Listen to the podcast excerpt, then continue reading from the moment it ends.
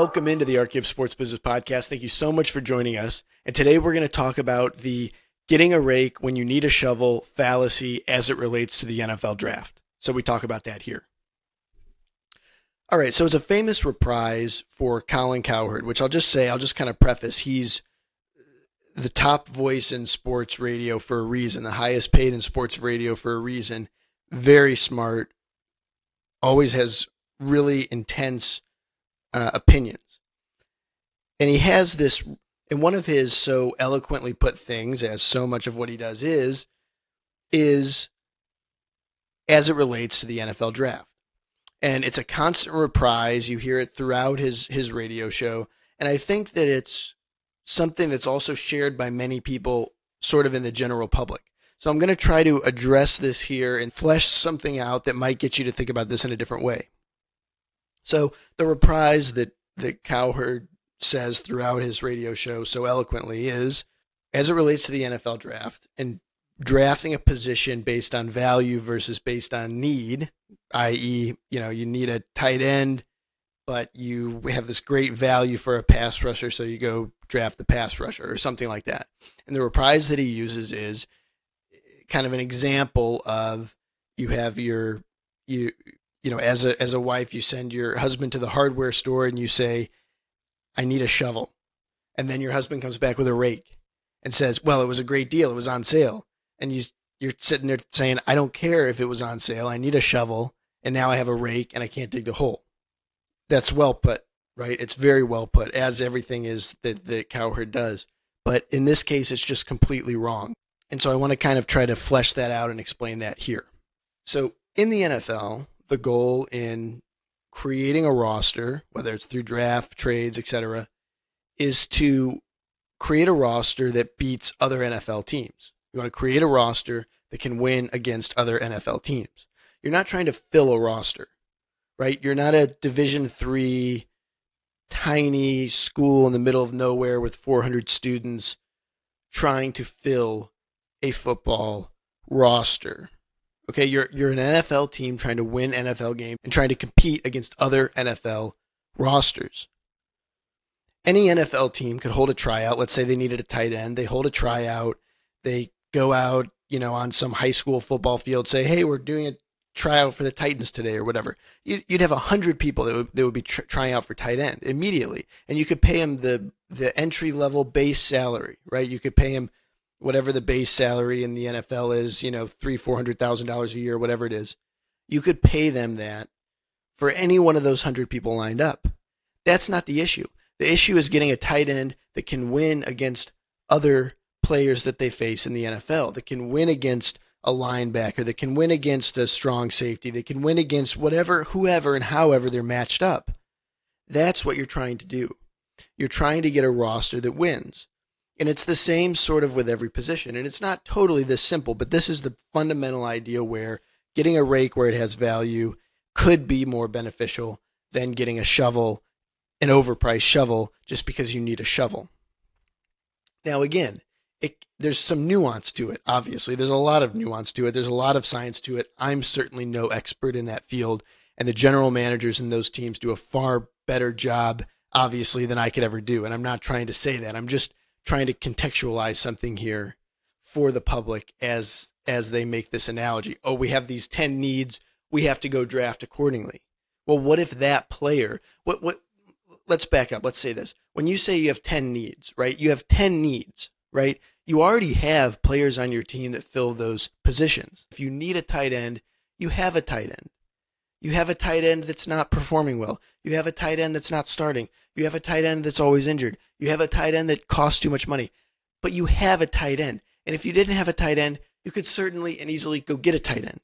You're trying to to fill a deficit at tight end. You're not trying to put a body on the field because you need a tight end here. That's that's the difference. So and and I'll just I'll just it, I'll just say this: the way I sort of first found out about this, because again, I I was one of these people who was listening to Cowherd and thinking about this kind of stuff, and thinking, oh yeah, why would you go get a, a rake when you need a, a shovel? That's ridiculous. but there's a great, or well, I guess at this point was a great radio show on in Nashville. Uh, it's Jared Stillman and Floyd Reese. Floyd Reese is the former general manager of the Titans. He's he's since left radio and retired. But they used to have a show together on in Nashville, right? And they they had a great back and forth. One was kind of the shock jock, one was the old wise man. They played those roles and they played them very well. And it was a very entertaining show and very informative in this way, at least for me. So one of the things that Floyd brings up constantly is that idea, right? You're trying to draft and get a need filled, not necessarily a position. And you're trying to get it done in a salary cap league and in a way that is financially responsible for your team, for your salary cap, so that across the board you can create a roster over several years that can compete and have a competitive advantage over your opponents in the NFL because that's what you're judged against. You're judged against trying to beat other NFL teams. So you're trying to draft to create a roster that competes with and beats other NFL teams. And really, you could make a fantastic roster, a, a team that's the, the 28th best team in the world, right? They're better than every college team. They're better than every uh, other, you know, Canadian football league team, et cetera, et cetera. You could create that team. And if it's the 28th best team in the world, it's going to have a losing record in the NFL. And you're going to be fired as a GM or, and as a staff if, if you don't, if you're winning at the 28th level. It doesn't matter where you are. Nobody wants to win three games a year. And even then, that roster could be the 28th best roster in the entire world of any football team and you could still lose so much that you get fired as a G, as a GM, as a staff, etc.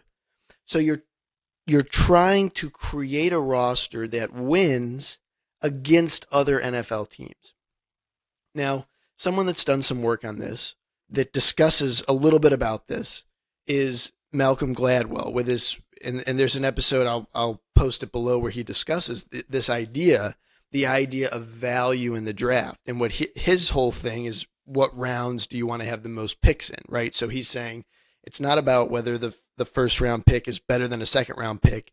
It's it's about whether the second round pick has more value or less value than a first round pick, and a first round pick has more value or less value than a second round pick based on what you're going to pay to keep that player on your roster in a salary cap league. So he discusses that idea of value. You know, yes, you might get a better player in the first round, but if you trade down, you can get more value in the second round. Now, again, it's not totally, you know, in the same vein as what what we're discussing here in terms of filling needs and filling deficits and it's a deficit as it relates to another NFL team, not as it relates to the best college team in the world or whatever you're filling that deficit as, as it relates to other NFL teams. So that's what we're discussing here, but it is tangentially related to that idea of value within the rounds.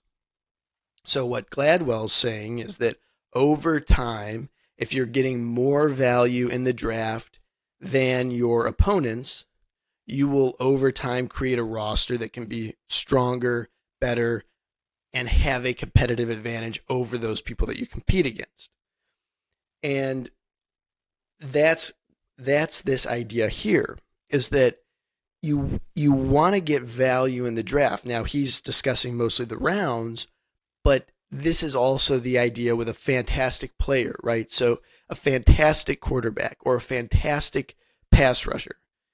If you need a, a quarterback or you need a pass rusher, you know, you're going to have to pay a lot of money for that. You're going to have to expend a lot of draft capital for that. You're going to have to draft them in the high rounds, etc. So it works there, right? And, and that's intuitive for everybody. If we need a quarterback, we go get a great quarterback. We just keep drafting a quarterback till we get a quarterback. It's a quarterback driven league. And that may be true. And then same with pass rusher. It's a pass rusher driven league. So we need to draft these pass rushers. And that's what we need to do. And, and there may be truth to that as well. But then when you get below that, those first couple places with those kinds of positions, now it's okay. not just what do I need, but what can I get as far as value that I can then use as a trading piece. You know, you can certainly trade this player, you can trade these picks on draft night. That's why so much happens with trading the picks and trading for the players. Because you're again, it's a balance between best value, best roster. And I think people feel, okay, I need a tight end. I'm going to go get a tight end in the early round. Well, if that tight end is not great as it relates to other tight ends throughout, say, a five year span, then it doesn't matter. Trade out of it and let someone else use that space, you know, say fifth pick overall, which represents a lot of draft capital. Let somebody get in there and use that space for another position potentially that they need or something like that.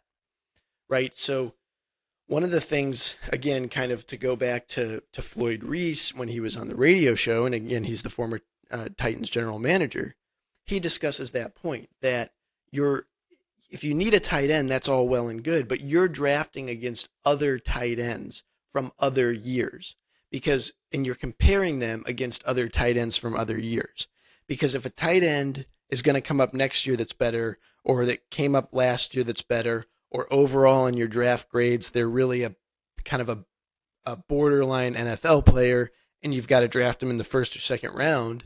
Well, you don't do that because that player, that quality rating or whatever you do, and every team's got their, their info, it has to work in the NFL for a period of, of several years, right? You're because you've got players that stay in the NFL for three years, five years, 10 years, etc.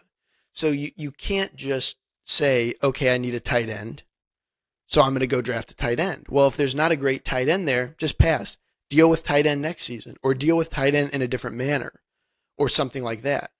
Or get a hold a tryout, put somebody in at tight end, realize that it's a deficit and use your value somewhere else kind of going forward.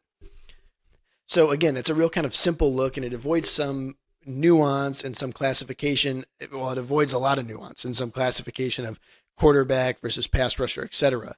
But again, I think hopefully it gets you, it gets the juices flowing and thinking about when you draft a tight end or someone like that, you're not just filling a need. You can fill a need in a tryout.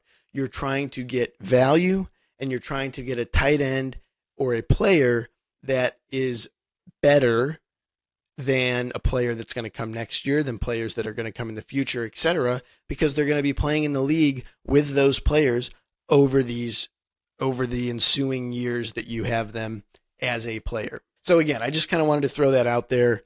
Um, all the time you hear people fan bases etc going crazy when someone drafts somebody that they you know oh we needed this we should have gone and got that and and again, maybe they're right. You know, the, I mean, sometimes sometimes they are, but this is something that can maybe help to contextualize what's going on in these front offices sometimes and why they're they're sort of playing a five year game and not just that upcoming draft because they have to because they have to build a roster that wins and that wins against NFL teams.